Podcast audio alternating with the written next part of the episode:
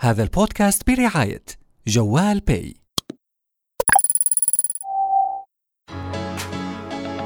أهلا فيكم ببودكاست اقتصادي معكم أنا سيف قواسمه وبرعاية جوال Pay. في بودكاست اقتصادي رح نجاوب كل حلقة على أكثر الأسئلة الشائعة في الاقتصاد ونحاول نشرحها بطريقة سهلة ونعطي أمثلة عليها لنوضح الصورة أكثر. وبكل حلقة كمان. رح نحكي عن المزايا والخدمات اللي بتقدمها محفظة جوال Pay للأفراد والجماعات. واليوم بالتحديد رح نحكي لكم عن سببين بيجبروك يكون عندك محفظة جوال Pay للأفراد.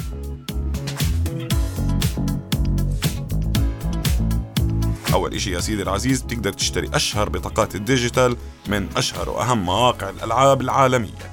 تاني إشي إنك بتقدر تصدر بطاقات التسوق ماستر كارد.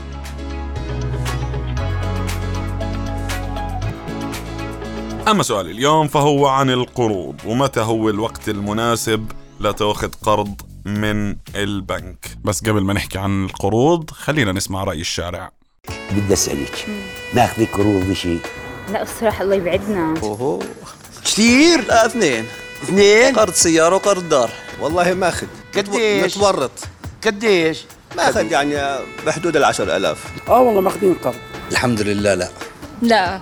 هي القروض شر لابد منه شر لابد منه لأنه في ظل الوضع الحالي آه. والوضع المالي آه. للناس الناس والغلاء بتندم. المعيشة شر لابد طيب منه ما حارتك لكن أنا ما بشجع عليه يعني. كل شيء فعليا واحد بيعمله بحياته بهاي البلد بده قرض بصراحة لا يعني لأنه رح يبلي حاله لسنين قدام آه. يعني عشان يسعد يعني. اكدي فراشك مد رجليك يعني بالضبط والله الموظف لابد له من القرض ابدا. ابدا. على. الكد لأنه على الكد. الاقتراض من البنك يمكن هو واحد من أفضل الحلول المالية اللي هتأمنك بالسيولة المطلوبة لتحقيق أهدافك ولتلبي بعض متطلبات حياتك اللي بتحتاج مبالغ مالية وسيولة عالية لتأمينها. وبتساعدك لتحل مشاكلك المالية اللي كلنا عرضة لنواجهها بالحياة. لكن ما بنقدر ننكر بأنه الاقتراض البنكي ممكن يكون بداية لأزمة مالية جديدة.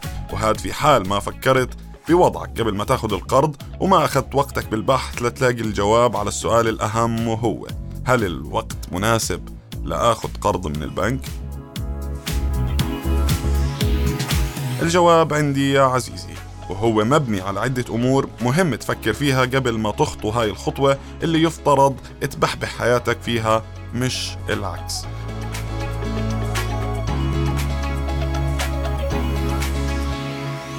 أولا بدك تفكر بالهدف من القرض.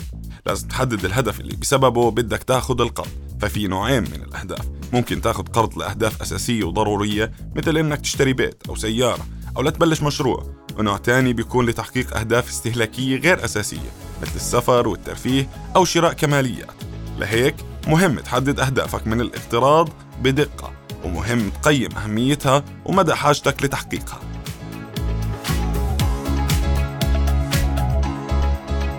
ثانيا بدك تفكر بقيمة القرض فبيترتب على الاقتراض التزامات لازم تسدها زي الأقساط الشهرية لهيك لازم تكون دقيق في استفساراتك من الجهة المالية اللي هتاخد القرض منها. عن جميع التكاليف والرسوم اللي لازم تسدها لما تاخد هذا القرض وهذا كله لتقييم قدرتك على الوفاء فيها. وفي أسئلة مهمة لازم تسألها لحالك بهاي المرحلة وهي هل رح يعود عليك الاقتراض بفائدة؟ هل رح تقدر تغطي تكلفة الاقتراض؟ إذا الجواب آه فجو أهيد إذا لا فاستنى شوي ورد علي لأنه أخريتها تفرج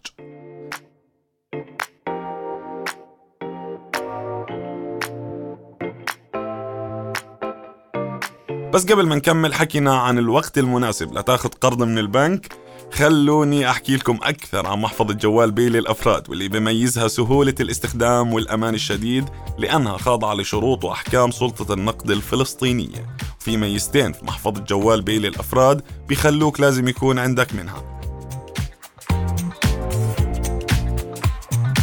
اولا رح تقدر تشتري أشهر بطاقات ال digital من أشهر وأهم المواقع والألعاب العالمية. فمثل ما صرنا عارفين إنه أغلب التطبيقات والمواقع الإلكترونية والألعاب بتحتاج لبطاقات digital أو رصيد خاص لتشتري الألعاب أو لتحملها مثل بطاقات Google و iTunes أو PlayStation أو ألعاب ال Xbox وغيرها كتير.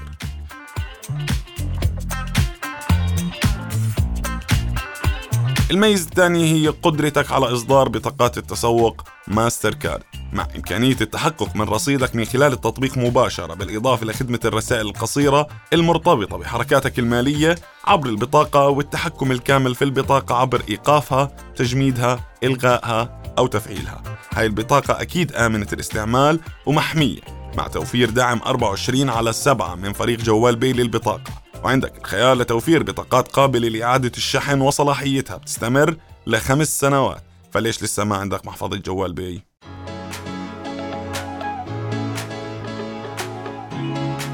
نرجع لموضوعنا ونجاوب على سؤالنا وهو متى الوقت المناسب لتاخذ قرض من البنك؟ فبعد ما نهتم بالهدف من القرض وتكلفة القرض لازم تهتم بعامل الوقت فالعامل الزمني واحد من المعايير اللي راح تأثر على صحة اختيار القرض كحل بمعنى أنه قياسك لمدى حاجتك للقرض في الوقت الحالي لتحقيق هدفك. فإذا كان الانتظار مثلا ما بيأثر سلبا على هدفك فتخلى عن الفكرة. وبدل القرض فكر بخطة لإدخار المبلغ اللازمك لتحقيق هدفك.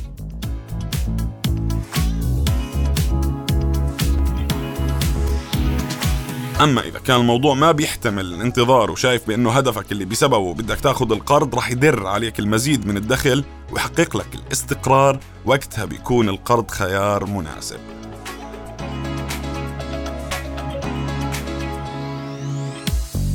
وإشي أخير لازم تهتم له هو الدخل الشهري. فلازم قبل ما تقدم على الاقتراض إنك تحدد مبلغ قسط التمويل اللي راح تقدر تقتطعه من راتبك الشهري بدون ما يأثر على ميزانيتك الشهرية ونفقاتك الأساسية.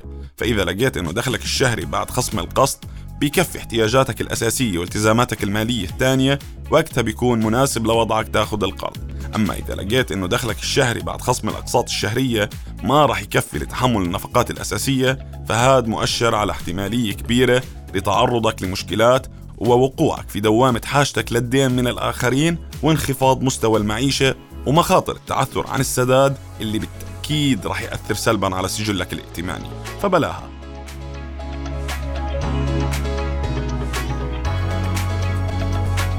إذا وأنا بعرض عليك الأمور اللي واجب عليك تفكر فيها قبل ما تاخذ قرضك واقتنعت بكلامي ولقيت إنه مش الآن الوقت الصح لهاي الخطوة وإنه سلبيات الاقتراض أكثر من إيجابياته.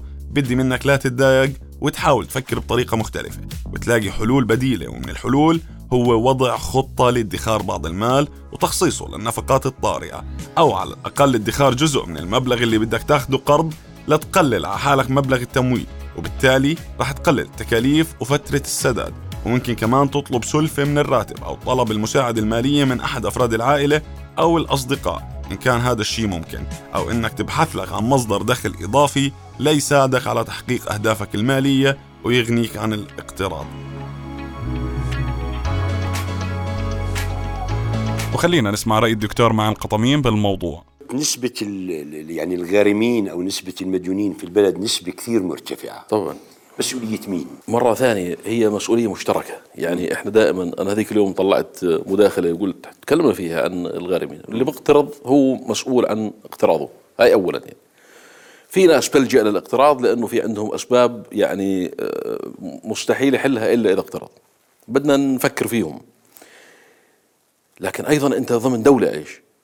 يعني في مرحلة محددة أنت في كرامة للانسان صحيح. يعني صحيح. انت لما تعرف بأنه في أشخاص موجودين الآن بالسجن الآن صحيح. على 200 دينار. وهون بنكون وصلنا لنهاية حلقة اليوم من بودكاست اقتصادي. استنونا الأسبوع الجاي بحلقة جديدة. معي أنا سيف قواسمة. لأجاوبكم على أسئلة شائعة في الاقتصاد وعالم المال. وأحكي لكم أكثر عن مزايا مهمة لمحفظة جوال بي للأفراد والشركات. سلام. رؤيا بودكاست